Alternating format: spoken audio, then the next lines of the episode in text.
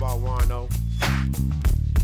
Yeah, yeah. Two minutes and 21 seconds of funk. And there ain't no pump. That's right. I just get a casket. That's all your ass get. Snap your CD and drop the pieces in your casket. Like little Jack Kona. You are now tuned in to DAR Sports Media, the wrestling podcast for people who go outside, go outside into this universe Tiffany Stratton is the fucking queen of. Holy fucking shit. I might be comparatively late to this party. I don't have any words. I don't, other than this girl is the fucking blueprint. I, I, I she's only 24. She's only been wrestling. She started wrestling training in 2021. Yeah. She's just got it. Jacked, strong, doing crazy athletic shit that you don't ever see in the women's division. Unlimited fucking cardio, charisma out the fucking wazoo, fucking and knew what to do, knew where to be, knew how to tell the story, knew how to catch people. Like, I, you know, we see many other highly touted, highly praised, especially ladies, who look like fucking baby deers on ice. Tiff looks like she's been out there for 10 fucking years. Like, she is she is amazing, man. I've uh it's funny, like I didn't want to watch NXT at one point. Like it was like a period of time no, I, I, just didn't want I to. still don't. That's why I said I'm kind of late on this. Like I had an idea and I've seen some highlights of hers and some stuff, and I'm like, it's great. I'm like, but I would say, you know, that's crazy because you don't the stuff that she does, you just don't see in the women's division, and especially you don't see someone who looks like that doing that. Um, Yeah, but then I figured, much like a lot of things in NXT, you know, the highlights are basically all that happens in the match, and then the rest of it, you know, sucks, and people are getting lost and and looking green. But then she's been out here and she's getting like in this match, she was never lost at all. If anything, the only people who looked lost or looked unfamiliar with one each other with one another was uh Naomi and Becky. That first segment, I was like, oh shit, is this how this is gonna go? Like, is everybody messed up from the time difference? Is it too hot? Like, what is going on? Because they looked, they looked like they were wrestling in quicksand. They were going so slow and just looked so unfamiliar with each other. It had me trying to remember, like, did have Naomi and Becky ever wrestled before? Because they just looked so out of sync and so it was just. But then once other people started flowing in and once everybody started kind of gelling together, that match was fucking cracking, man. So far, I mean, obviously it's super, super early, but that's definitely going to be, I would think, in my top 20, top 20 matches of the year by the time it's all said and done. That match was fucking fantastic. Um, it, it was uh it was a really good match. The only match that I watched in full from Chamber. Uh obviously I did not watch it live because five o'clock in the morning. I try I tried too, man. I tried. I was gonna actually try to stay up and like I was like, you know what? It's the weekend, whatever.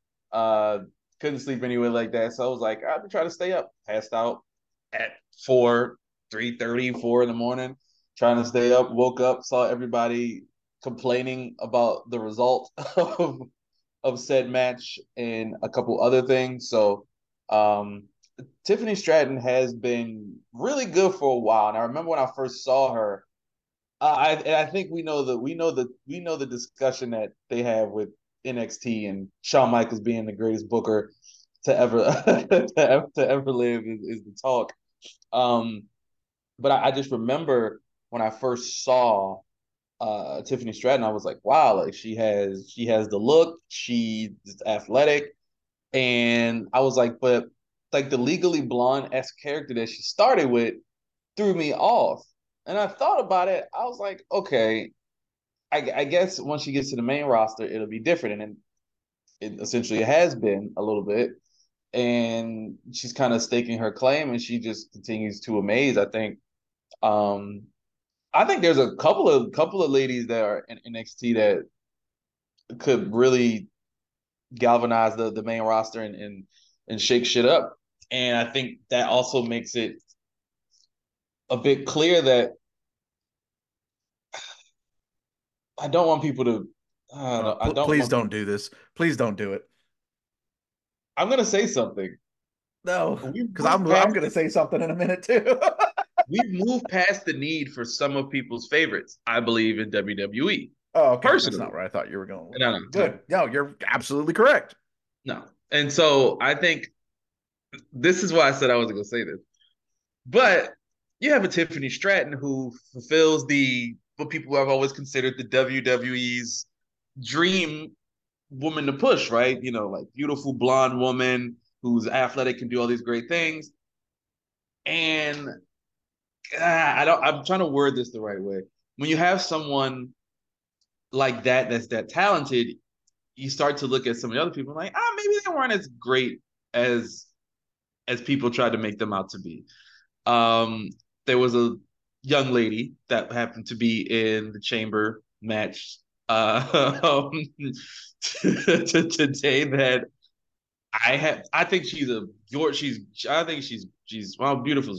Like, I don't like putting too much on it, but I think she's an attractive woman who has a fan base because of her character and her attractiveness. But I don't think she could hold a candle to anything that uh, Tiffany Stratton does. And do you know why? Do you know why you think that? And do you know why that wasn't the right choice and and she was right where she should be in that chamber match? why? Because Liv Morgan kind of sucks. Mm. Sorry. Name me a great fucking Liv Morgan match. Name me a match where you're like, oh man, Liv Morgan just I'm I'm feeling memories of Bret Hart versus Owen Hart at WrestleMania 10. Hold Liv on. Morgan sucks, man. I'm I'm, go- I'm on the laptop right now. yeah, fucking go for it. highest rated, highest rated Liv Morgan matches. We're gonna get to the bottom of this because I'll be honest, I I've the the most that I've ever seen of, of a Liv Morgan match was probably that one she had when she cashed in the briefcase.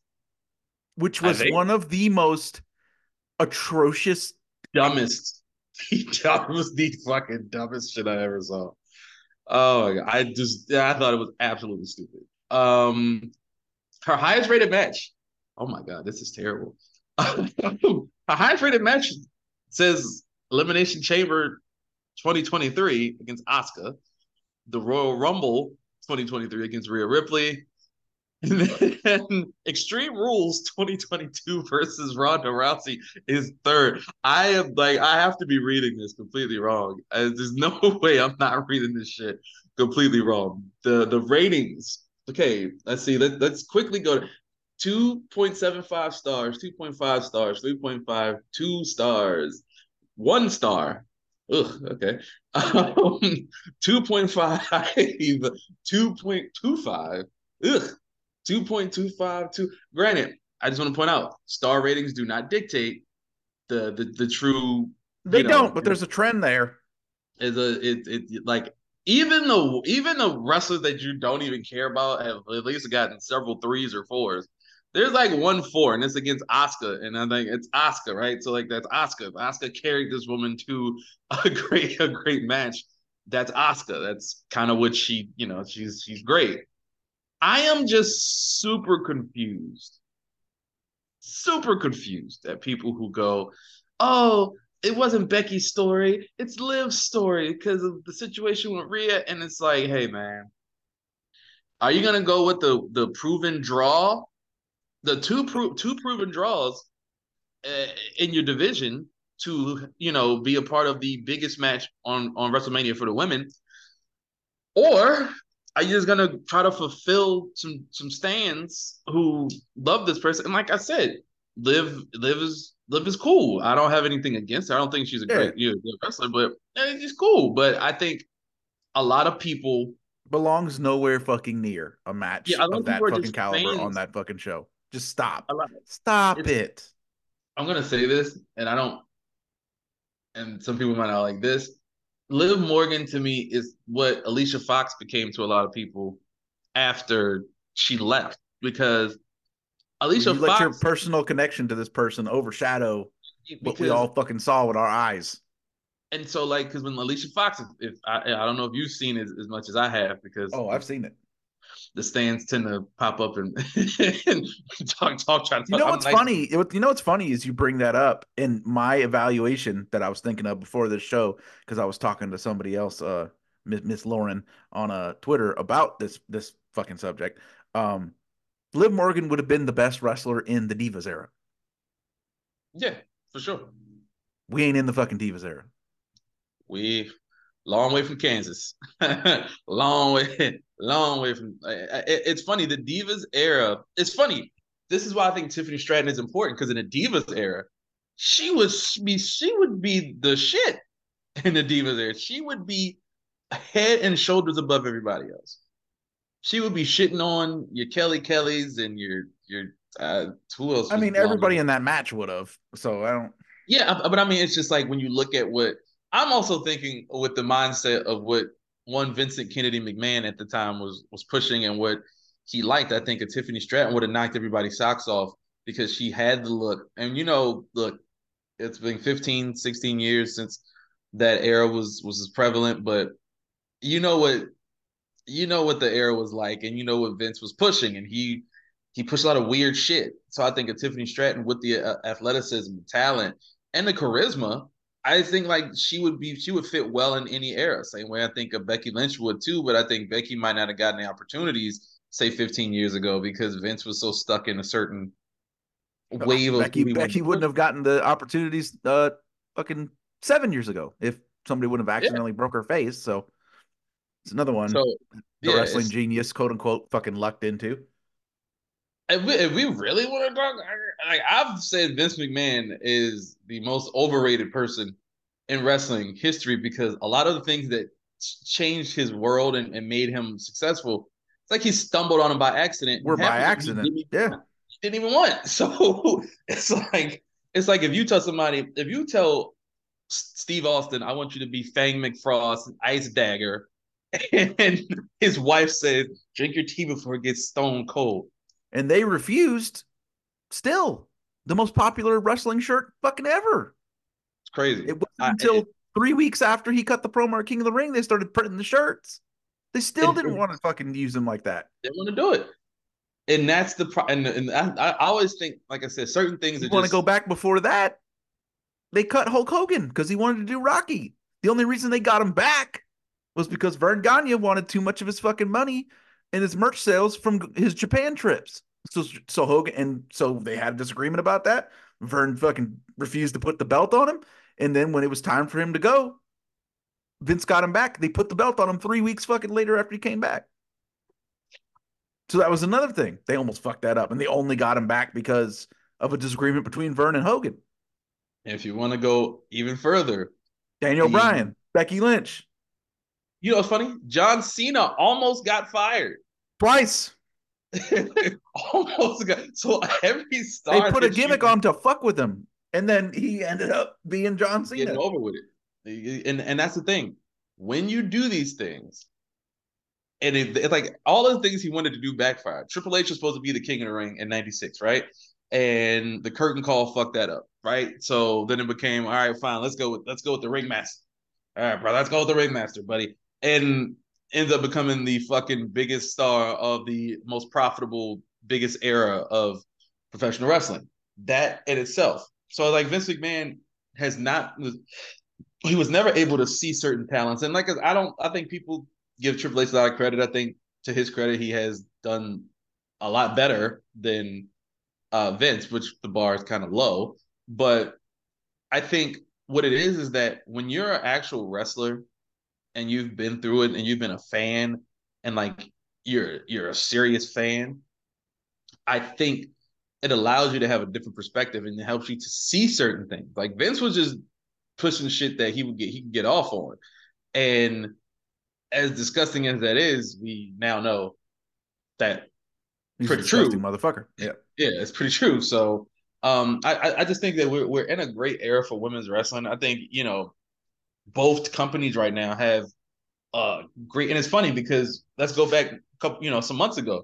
We had a pod talking about women's wrestling and and and and how much Yeah. the focus needs to be in and you know, not gonna toot our own horn act like people listen listen to us necessarily, but I They feel do. like Yeah, they do. But I feel like there's a ton of people who who who shared that same sentiment, and they they were like, "Yo, we want to see these these women go out there and do what they do, and we want them to be great. We want to see them do great things, and you know, for your Becky Lynch's, your Rhea Ripley's. I mean, let's look at the main event. I'm actually watching some of the main event um, as we do, as, as we're doing this. Um, Rhea Ripley was wrestling. over. You know what's funny is is what's funny is what you were just talking about about our complaints about other companies and what they do with their women, and what you've just brought up is a great uh, segue to the next thing I was going to talk about because you're watching the main event with your Wrestling Observer newsletter,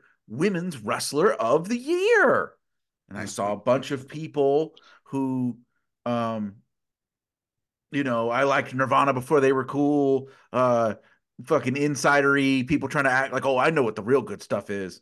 Uh, I love bitching reference. about the fact that fucking uh, Athena didn't win it.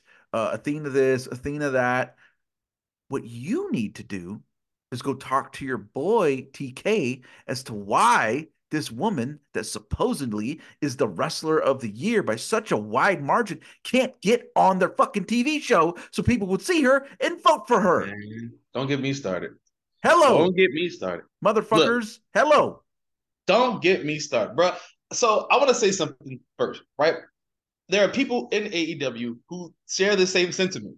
there are people who work there like, man, we want on TV too. Just we, we can't, you know, everything runs through one person. Damn, that sounds familiar. It sounds familiar. One person makes all the main decisions. Everybody can come with ideas. You know, Bruce Pritchard had ideas. Kevin Dunn had ideas. Brian Gewirtz had ideas. Everybody had ideas. And it all goes through one person. There's tons of people who I know at work in AEW or have a window into what's happening there. And it's like, man, we've been asking, man, like, but they want, here's the thing. No, no large amount of people are gonna give a shit enough about Honor Club to pay that 10 bucks a month to watch it, and there's nothing else to watch. If you wanna, if you wanna see Athena, like if people say, man, we want to see Athena, put on a fucking television program at least a couple times. Not you don't have to be every single week, but you know, bless you. Uh, you know, not every single single time, but like, damn, we can't get a couple weeks out of like every two months or or some shit. You can't get you can't get that. The problem stems from one person thinks they know more than everybody else. And if you think that, you're missing the boat.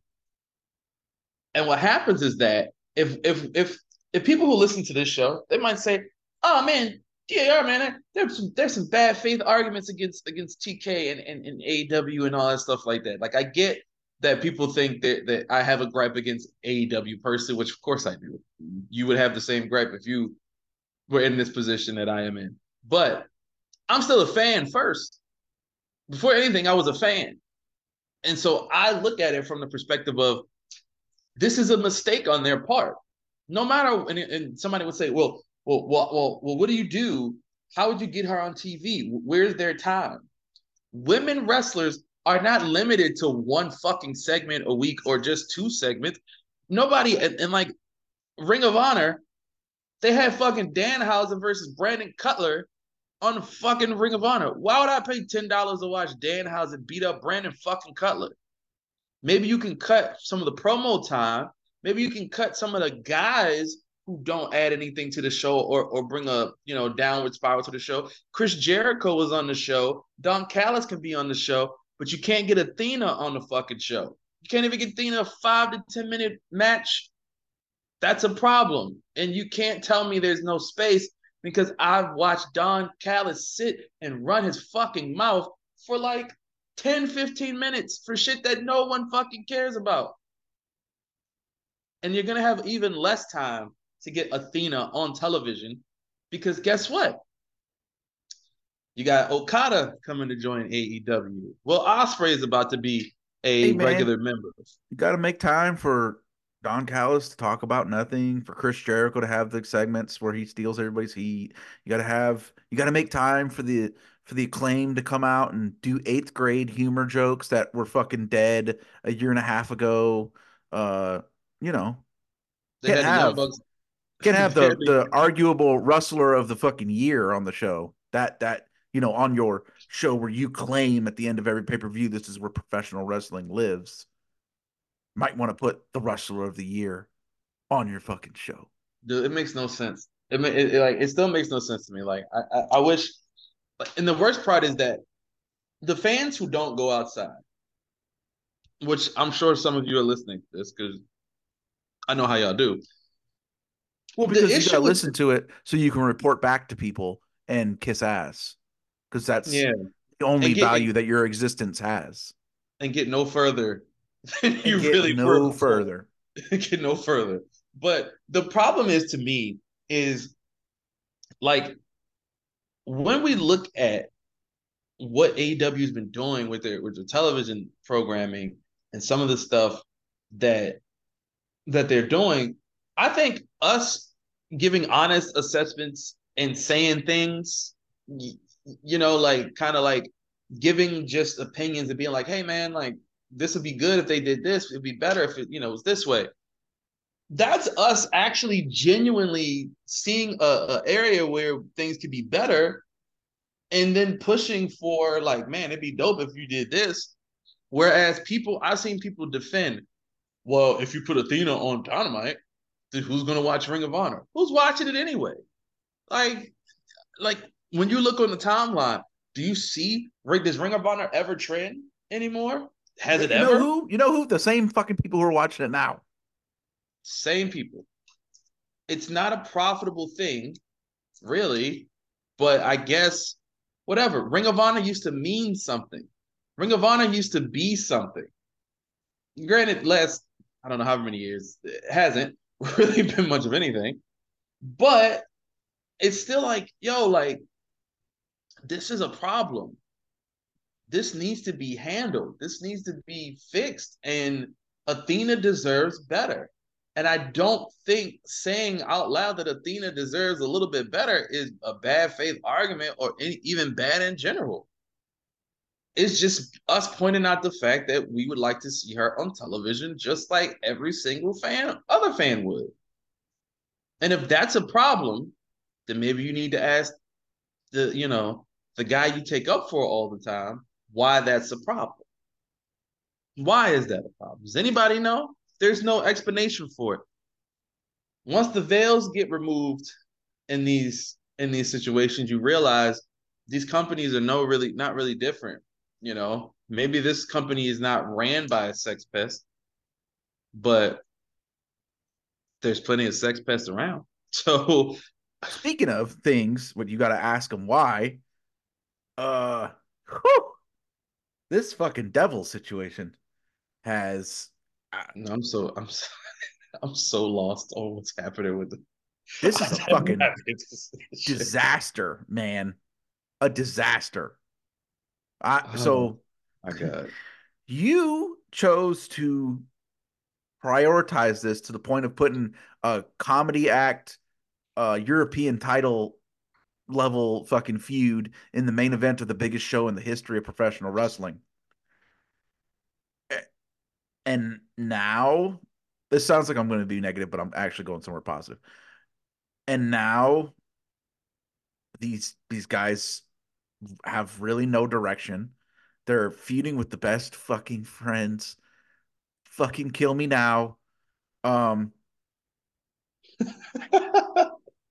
so for, I will say though, Oh, I will man. say though, Taven and Cassidy went fucking insane last week. That was fucking unexpectedly pretty dope. Oh, Taven's a good wrestler. I think. Yeah, I yeah, yeah, yeah. Good wrestler. So They they chose to go the direction they went with him in in 2019 for a reason. It uh fucking bombed miserably, but absolutely, they picked him for a reason. Um That was always my bomb. So where I'm going with this is, so I've been a little under the weather this week. I fell asleep about 15 minutes into Dynamite, but I did wake back up just in time to see what I thought. Oh, this is the fucking Wardlow we need, man. God damn. Like that he reminded me of, and they need to ape like immediately spotlight Batista. That's what he fucking reminded me of on Wednesday. The way he was cutting that promo, the way he was spitting facts about who he is and what he should be to this business, the the posing in the in the fucking in the screen, the being a fucking asshole to people like Tony Schiavone just because he can. Like I need next week him to have a presentation like Spotlight Dave, where he hits that thing, Rena goes dark, just a spotlight on him. Uh, you know, it's all about me, it's all about Wardlow. Like that promo was fucking good. He finally feel felt like he was confident.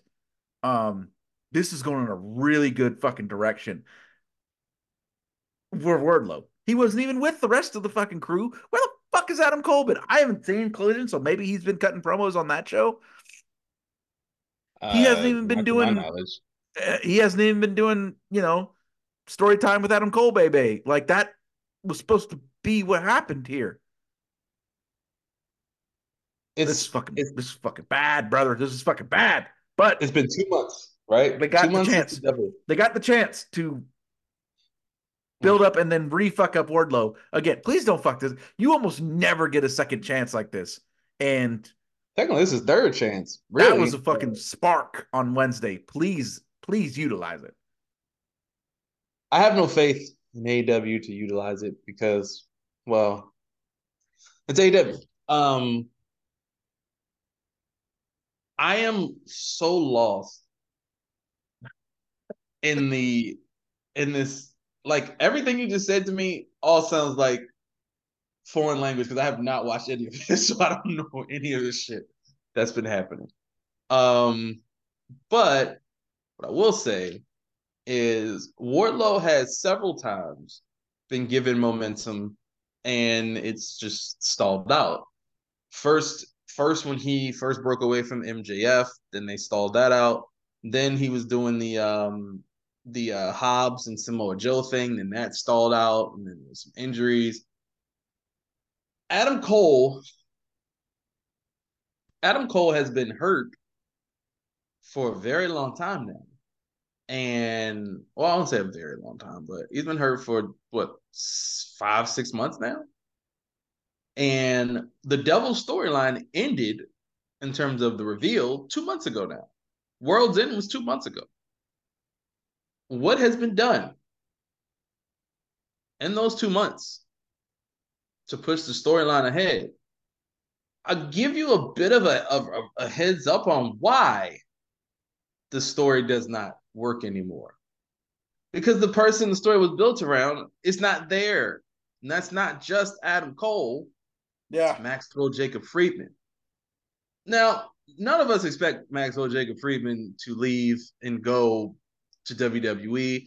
The whole bidding war of 2024, that's dead. You know why? Because he got he got swept up in the Okada Ospreay Diana Brazo, Mercedes Moné talk.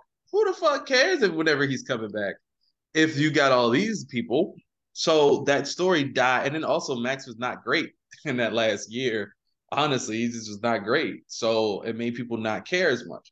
So when you have that, you have a story that people don't really give a shit about like that. People are just like, yeah, okay, whatever. Like This is okay. the uh, most truth bombed episode we've ever done because we're Yeah. just we're just we're just slaughtering sacred cows here left and right. it's the, it's the middle of I- the hold day on. on a Saturday. Yeah, yeah, that's it. Yeah. both of us been under the weather all week. This is Yeah. this is just fucking. No. This is this is. yeah, I will not say real that. Okay, so I will not say that Max wasn't great. Match wise, it was great. What I will say is it didn't fucking work. It unequivocally did not work. I don't. I don't think he's a face. I don't think he's naturally a face. And I think, I think he if he's gonna be a face, he has to be a tween like a tweener kind of situation where he's a bit of a because he's like nothing about Max MJF to me is like badass, right?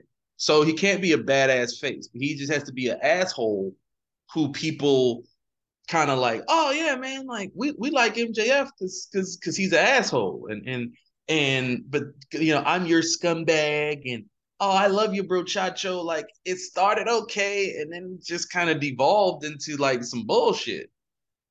And that's the issue with a lot of storylines in AEW, unfortunately. They have a lot of stories that are good and start off good for the first two weeks, and then they slowly, slowly fall off. And when that happens, I mean, what can you do? You know, and I, I think, think he could be. I think he has the potential to be a really good baby face, but it has to be a without the goofy shit. It's just I think that's It has to problem. I be somebody. It has to be without the wink and nod, goofy. Yeah, has to be genuine. A genuine development of someone's character, both character like wrestling character, but also character like as a person. Um, But they ruined it. Actually, I'll say this: they ruined it when they tried to force him to stay heel when he came back after the, uh, you know, the big "fire me, you fucking mark" shit. Like people, lo- that should tell you how, uh, how where AEW's fan base is. People wanted to cheer him. He he got cheered over Punk in Chicago when he came back. That which which was the start of the downfall of AEW in many ways. But he got cheered, and then what did they stuck him with William Regal?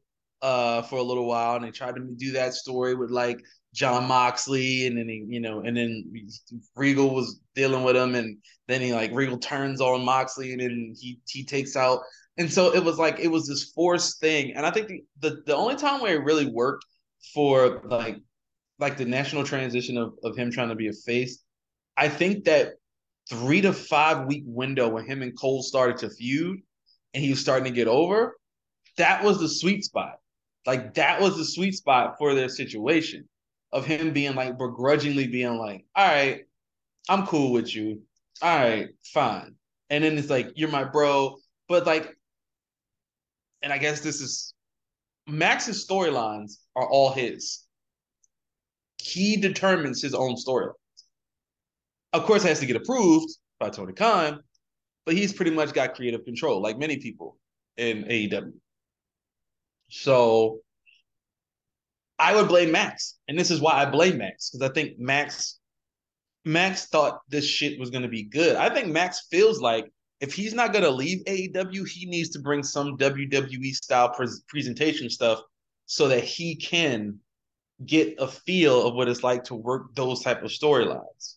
And we're so far away from the Max that went against CM Punk and I think it's because now you're seeing like, okay, even before, uh, I don't want to say this because I was never a big MJ MJF fan like that ever prior to the Punk feud. I didn't like his feud with Jericho. I thought his feud with Cody was like, eh. I just never was a fan of his like that. I thought he was a you know pretty good mic, you know, pretty good guy on the mic and promo guy, but I never felt like. So I think when he comes back, it's almost like he has to reinvent himself because we've seen you be a heel for three years, four years. Then we saw you try this. I'm your scumbag. Yeah, I'm a scumbag, but I'm your scumbag. Like it's just it's like Lex Express bullshit to me. It's like some Lex Express shit. Like, like yeah, I'm such and such, but I belong to you guys. It's politician shit. I it, it doesn't work for me. And hopefully when Max comes back, which I believe will be sooner than later, I think post Revolution hitting into double or nothing, you probably see him. Um, Oh, for the God. moment, yeah, I for hope the they let him moment, have a long time off, man. Get healed up. He was all fucked up. They got all these people debuting soon. The the show's gonna be all stacked. Like that gives I- them time. I would say right. So I hope they let him give have some time off. I know he needs about probably four to six months uh recovery time health wise, probably a little more. But I would say the longer they keep this devil story, this undisputed kingdom shit going on, he's gonna come back sooner than later. He he he might not wrestle wrestle because Adam is not healed yet. And unfortunately, it doesn't seem like Adam Cole's gonna be healed to the summertime.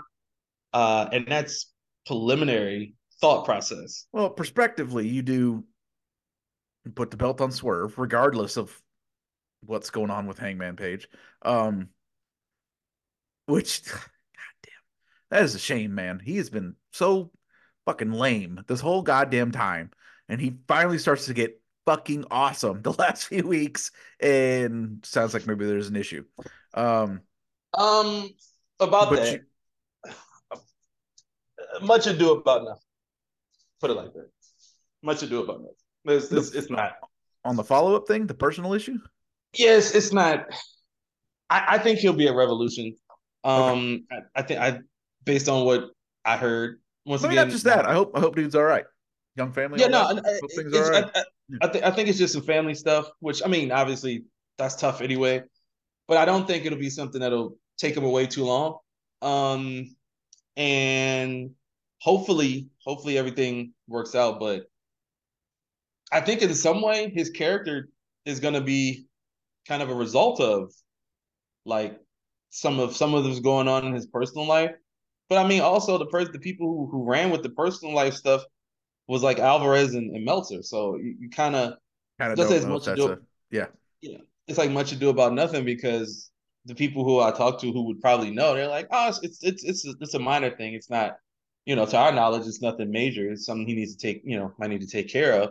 But I like if if the people who are there are saying it's not super major. I think Meltzer and Alvarez they talk to people, and people those people don't have the best interest of AEW at heart sometimes. The people that Meltzer and I know who some of the people they talk to. So, um, yeah. Well, I hope that works out. But anyways, back to what we were saying. Uh, prospectively, you put it on Swerve, and you have Kingdom chase him for a little while, build that up, and then when it finally looks like they're going to achieve their goal, you have Max reappear and fuck them over to stop them from achieving their goal. Um, that would be, and then that would line up months wise, I think, as well. Um, I think Swerve is obviously the next AEW World Champion, right? But my concern is after Swerve wins the title, I think they're going to eventually pivot to Ospreay versus Swerve. I think Swerve as champion. Have we ever seen Swerve get to carry a show as the main guy? I am curious to see what this looks like. Uh, that is the Samoa Joe has done an amazing job as champion, right? I think amazing, amazing, and I think he's restored a bit of the importance of the title. That with Max, it kind of it kind of was just like, eh, you know, it didn't feel as important.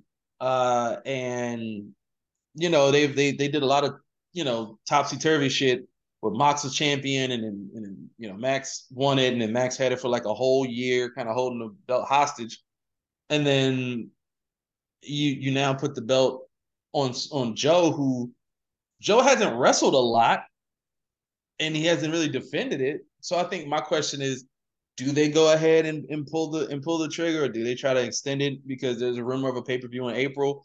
Um, do they try to push it to April and, and give Swerve a one on one match as a face now, or or what? Um, Revolution gonna be interesting. I think Revolution is shaping up to be a great Hell card, yeah. though. Phenomenal fucking show. Um, speaking of another point of interest on that show, uh, God, I'm so torn because it's one of those things where you know, we see these things where like somebody's on the rise and it would be a good idea to put a belt on them or get them a good win. But the act that has the belt on them is also mm-hmm. simultaneously so on fucking fire. And that is the case with this um with this Christian Daniel Garcia thing. You know, uh no secret here on this pod, Daniel Garcia DG is our fucking guy. And I'm fucking hyped. Make sure you check that out fucking hype that they're building him up. But like, fuck, this Christian thing is so fucking good, and the group looks so good, and they play their roles so fucking good. I I just I just don't know what to do with that. I think it's easy. I think you give the belt to DG, and I think you let Christian spiral in in the best way possible, to where he grabs his his family and he's like, we got to get back what they stole from us, and and blah blah blah. He goes into you know more people who's got dead fathers, you know, does his thing. I think the I think it, I think Christian's role should be to pass the torch to the next guys that are in waiting. Daniel Garcia is absolutely one of those guys. So I think you could even do a surprise, like a shocker win, like a roll up or something, nothing, something not decisive, and have it to where Christian's like, oh, he caught me off guard, like, like you took advantage of me. I wasn't even like just something where he could he could run with it and be so like ridiculous that it, it still keeps his stuff going, you know, straight and narrow and, and fun, and well, put the and belt on DG.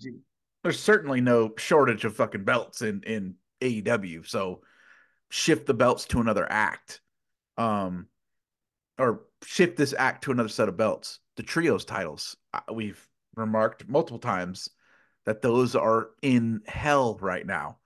Yeah, Nick Wayne, Nick Wayne, Killswitch, and Christian become the, the trios champions, and then the awesome. whole thing is is about them being being a unit. Um, that would further, be awesome. Uh, tag belts, same thing. They're going to kind of be in a little bit of a uh, interesting spot uh, after Revolution. Um, I think uh, we're well, assuming not, assuming that they're going to go to the Young Bucks. Yeah, I um, not an interesting spot. Definitely not interested in me. But uh... I think we're assuming they're going to go to the Young Bucks. So you don't want to do heel versus heel, but like put them in a multi-man match and get the belts on Christian and Killswitch or Christian and Nick Wayne. Uh, and then you know, of course, there's the all the other the international title that's been needed to fucking go somewhere the fuck else. Um, for a long fucking time. And that don't take me as I'm not being cliche and hating on Orange Cassidy. I like Orange Cassidy as a performer. I just He's hate the way they use him. I just hate the way that they use him. I mean, he also has out, belt. Exactly. Long, when he God comes damn. out there, I'm like, I don't even need to watch this. Like, you know, the, so that belt has been needed to move a long time. A lot of options to go ahead and put over Daniel Garcia, let him have a run with this major, major championship and then a lot of options to shift other sets of either sets of belts or individual titles onto Christian onto this group so they can keep the heat up because they're so fucking good. God damn, they're so good. Yeah, AW for all awesome. of its faults, man, have some of the best fucking things going. Toni Storm, uh, the patriarchy, Swerve, like all of these things are fucking phenomenal. Um, they just got to clean up the Tony. rest of the stuff, cash in on this pay per view coming up. I, I love Toni Storm. I love everything Toni Storm does. I think she's fucking her. I think what I love about Toni Storm is that it's nothing but personality and over the top ridiculousness. And it's been so long since we've, to me, an AEW where we've had it and it wasn't juvenile in its own right. And I mean, yeah. it is. I mean, even there's uh, there are juvenile like juvenile humor sometimes with the Toni Storm stuff, but just some of the stuff she says, like to think of that. And then like it has to be on the someone has to be on the fly, I would assume, yeah, because like absolutely. nobody's writing that. And so that shows her timing, her comedic timing. Like Toni Storm could take this and be someone who could break into Hollywood as an actress because she's literally doing method acting here. What the fuck do you mean break into, sir? You're gonna get us in trouble with her. I'm, well, I'm just saying you mean you mean in the modern era, of course. Yeah, yeah, modern era. She, yeah, she's yeah, you know, make her comeback, make a comeback in, yeah. into the world of yeah. Hollywood. Yeah, my fault. I'm sorry, but no, I think it's. I just think like the what she shows is so great. Like she is just her timing. The it's like her back and forth with with Tony and and and how she mistakes. You know, some of the commentators for like other people, like shit like that. It's like, yo, when comedy is done right in wrestling, it's fucking hilarious. Unfortunately, it does not get done well very much uh, in wrestling in recent memory. So I, I think uh, Toni, I, I, I, I hope they don't put Deonna over Toni personally because I want to see Toni continue this, and I think the Mariah May story has to take shape. But we got an elephant in the room that's just a couple weeks from showing up who is supposed to be given so we got CM Punk and Ace Steel for the women's division, basically, uh, coming in right now. If you have not know, have heard, one of Mercedes Moné's besties in professional wrestling, uh, uh, Peppermint, I believe is her name. Yeah, was just signed. She uh, asked for her release from WWE, uh, and I think she quit, basically quit, and then sounds ended like, up. Seems like, I mean, we haven't heard this, but it logic would lead you to believe it was specifically to go to AEW to work yeah. with Mercedes Moné. Yep. And so essentially Mercedes is being given the red carpet. She is being given the CM Punk treatment. They announced a hometown debut, um, titled it after something that made it very obvious it would be her. Um, and now they give her her own writer who will also be involved with writing For stuff. other women, you know what? You know, uh, I have a thought on this. And I I think we have the same thought on it. yeah, So are we gonna say right now, everybody pick your sides? This is like uh, on the on uh on sports websites and things where they're like, oh, at the beginning of the season, pick your favorite team so you can't change them later. If this goes a certain way, are are are are some of you out there willing to admit that maybe there's a common denominator? Mhm. because because uh there's all the ingredients are there for the backstage portion of this to be a fucking disaster. All of the ingredients are there. I got a lot to say, but I'm not. I, but not enough time. But I have a Well, there's going to be plenty of time to say it. I mean, yeah. look, next I- couple next couple months. thoughts and prayers that everything goes great and everybody gets along and she's worth the money and she is a draw for them and I will- I will tell you what one person told me that maybe or may not works around WWE. And they said, well, that's their problem now. And it's funny because, and they dealt Well- with the last one so well. but so it's funny. It's funny. Four months ago, when CM Punk showed up in WWE, AEW said to me, well, he's their problem now. Yeah. And it's hilarious. Yeah. because since Punk's been in WWE, he's been consummate professional, been great for the last three months. He he loves it back there. I can tell you directly from CM Punk's camp. He loves this this new WWE. It's free flowing. He gets to you know help younger guys out. People listen, which is important that they listen. I know if you listen to the our sports pod, you know young people don't always listen, but um, but it's just like he loves it there. Now, with Mercedes coming, I don't have a window into Mercedes camp personally. I know people who know her and they say she's excited about her her debut in AEW. so was Punk. Yeah, she wants to help. She wants to work with and grow the women's division. So did Punk. And she thinks bringing in someone like a Peppermint would help provide a different perspective and also put a woman's voice for the women's division. Now, that I do agree with. It would probably help to have a woman's voice backstage who actually help and make those decisions. My issue Peppermint has a history backstage of rubbing people the wrong way. Now, WWE, you could be like, ha, yeah, yeah, yeah, fuck those guys, make them pissed off. But see, those things travel. If they travel, if you can piss off people who work backstage in that company, you can easily piss off people who work backstage in this company because it's very easy to piss off people backstage in that company. Because don't believe it's me. all feels wrestling. Yeah, you know, like you can all, ask me. all emotion wrestling. yeah, nothing but emotions and feels. You say one thing, ah, wah.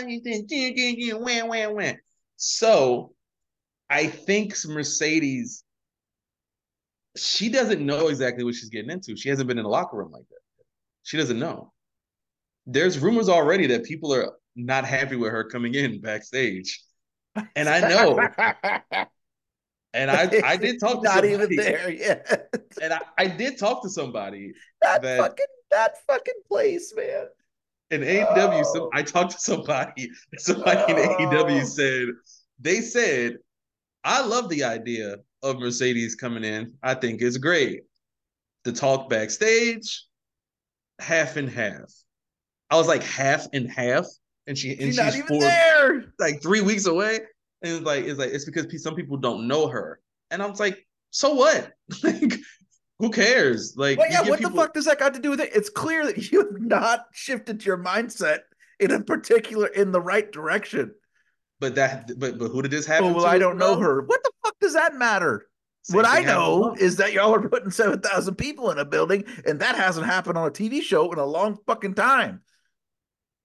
And also, Jesus. I want to point out, I know we talked about this on the show. I don't know if we talked about the particulars of this on air and off air or off air, but I just want to say Mercedes bringing in thousands of people, thousands more than, than they have in recent memory.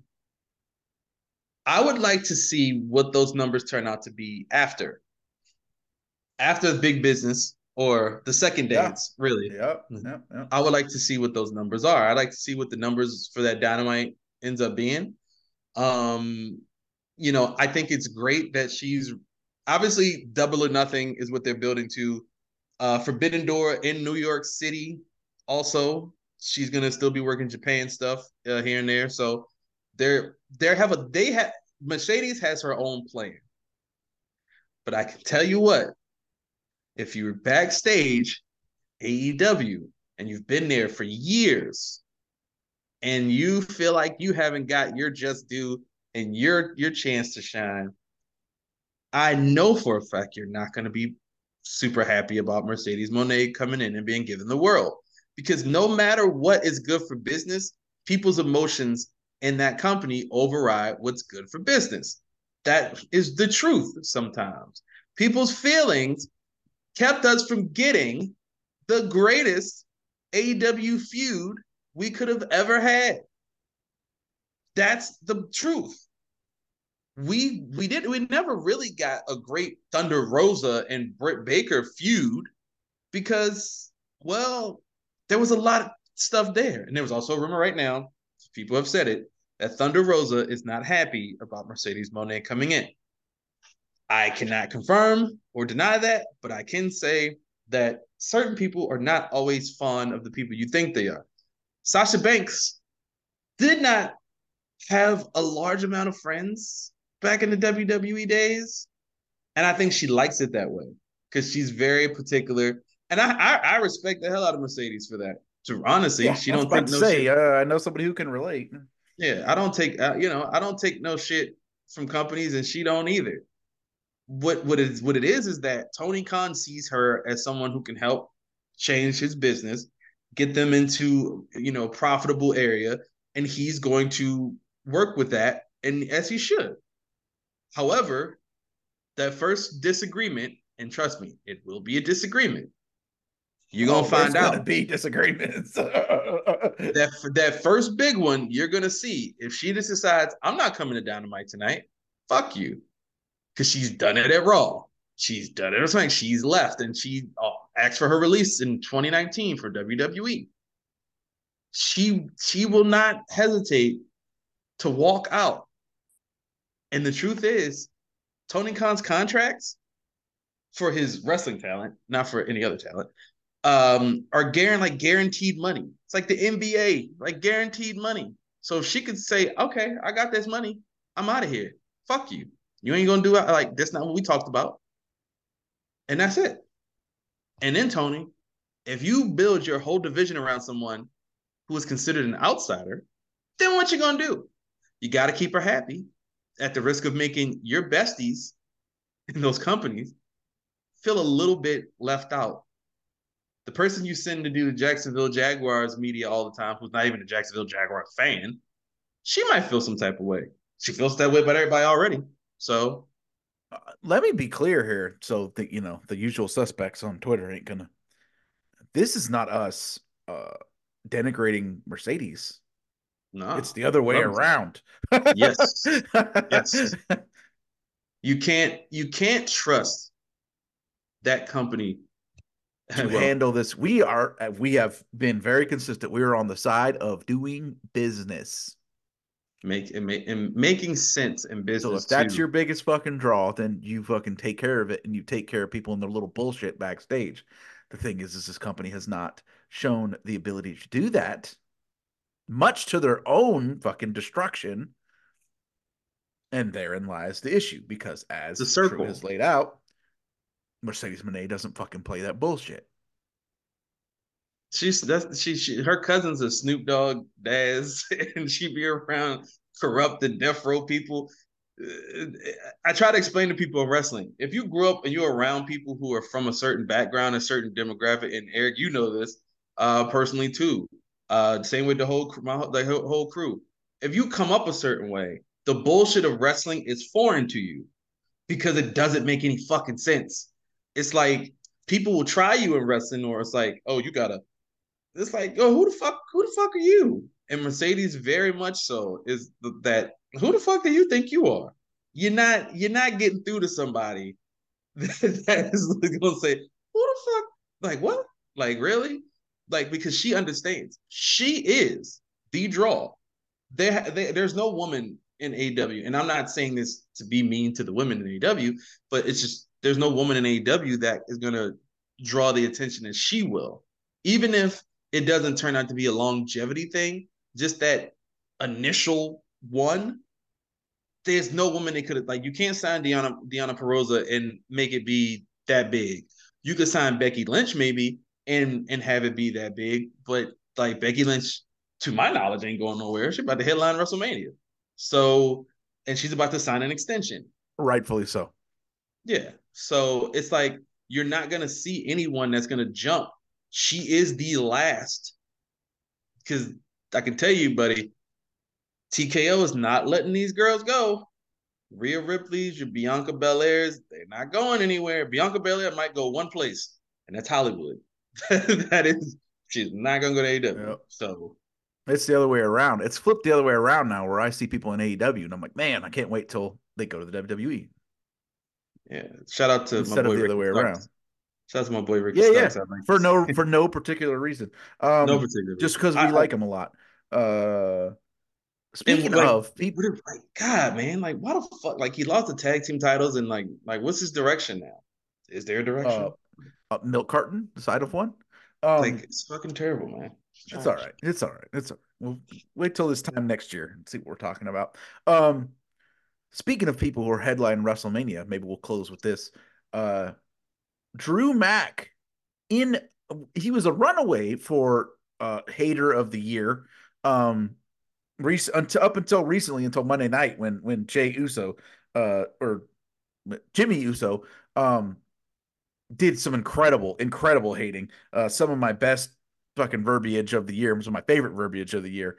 You think you were gonna go win without me? Fuck that! Like that was amazing. Drew looking like he's headed towards uh Seth Rollins WrestleMania.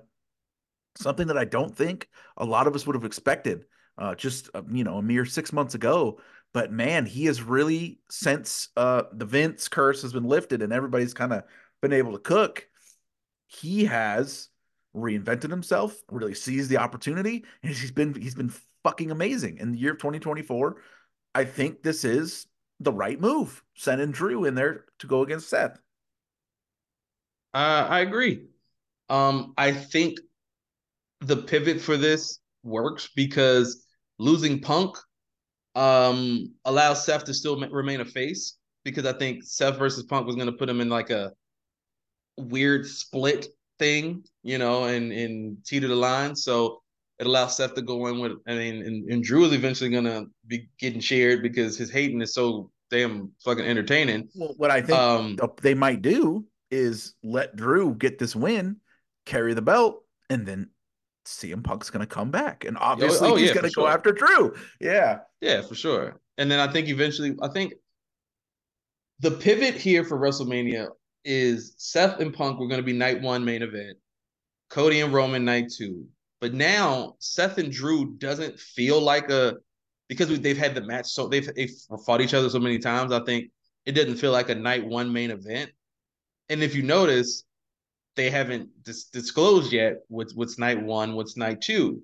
So I think Seth and Drew being night two behind Cody and Roman with The Rock and Roman, because Cody laid out a challenge, right? Cody laid out a challenge to Rock at Elimination Chamber, I believe, or Yeah. something to that effect. So yep, he did. we're we're gonna see it, and we're gonna see WrestleMania is going to be what a two night extravaganza should be, in my opinion. Which, you know, in in the when we, we used to do the indies, we used to do three night three night shows sometimes. You know, three three three nights in a weekend or two or back to back shows, and you would have your best wrestlers on both of those shows. But you would also have different opponents. You'd have you know intertwining stories and this that and the other. And so I think a lesson from this would be build it up as a two night extravaganza, but The Rock could be a part of both nights. Um, Seth Rollins could wrestle both nights. Roman Reigns wrestles both nights. Cody Rhodes wrestles both nights. That's how you maximize. So that way, you're not also you're also not cheating in some way your fan base who like, man, I want to see both nights, but I, you know, like, but man, I might not get to see Cody and Seth and and I might not get to see Rock if I don't, you know, if if, if I want to go to night two, I might not see Rock. I might not see blah blah blah.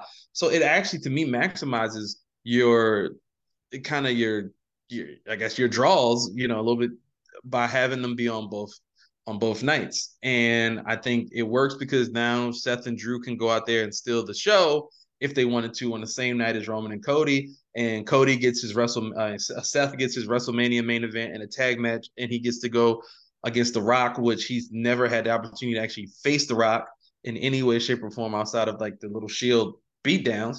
So I, I think it works out, and I think Drew absolutely has shown he can be champion.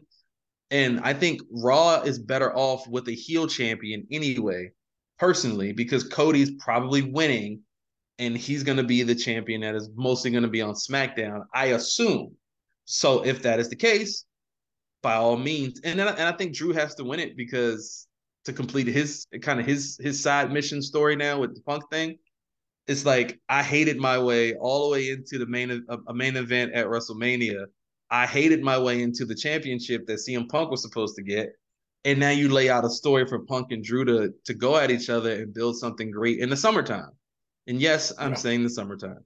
Yes, I'm not saying in November December or no, I'm saying the summertime because I 99% sure he'll be back by the summertime and should be able to go. Oh yeah, for sure. Uh the summertime we'll still be rocking and we will be ready to go. Uh look forward just real quick. Um some people uh, noted Raquel Rodriguez's parents. She has a, a condition that she recently discovered. She posted some pictures of it on Instagram, uh, having breakouts. Yeah, I noticed that. She had a breakout, I guess, from the flight going over. And um I just want to say her still going out there, uh, no makeup was was fucking brave and she looked fucking awesome. And I don't think there'd be anything wrong or anything that they if they had one of the women wrestlers who didn't wear makeup and just whooped ass. There's nothing wrong. I'm not saying there's anything wrong with putting on makeup. I'm just saying she looked awesome and it was cool to have something that was a little bit different. Um, so I hope you know that she can get good treatment and feel good. And I hope that uh, she gets lots of positive feedback because um, that had to been nerve wracking. That was fucking badass of her. For sure. And she had a great power bomb that Bianca sold.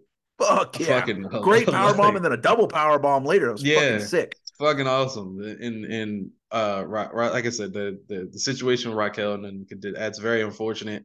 And like I like I noticed that and I didn't because I didn't read that you know that she had the thing, but I saw that, and my first thought when I saw it, without knowing anything, was, "Oh man, it must be the condition I heard they're talking about." That you know, like that. I'm like, it, it it's okay to not. Just want to say it's okay to not have makeup on sometimes. It's totally fine. Just want people to know that, and because I because you will see a lot of weirdos. Um, I would say like a lot of weirdos who will be like, you know, why don't they have da da da da? And like I like I think that's I don't know. I because I, I, I, did see a couple people say that, and I was just like, I'm not even going to dignify that with a response because you guys are not around women in real life anyway, most of you. So it's okay.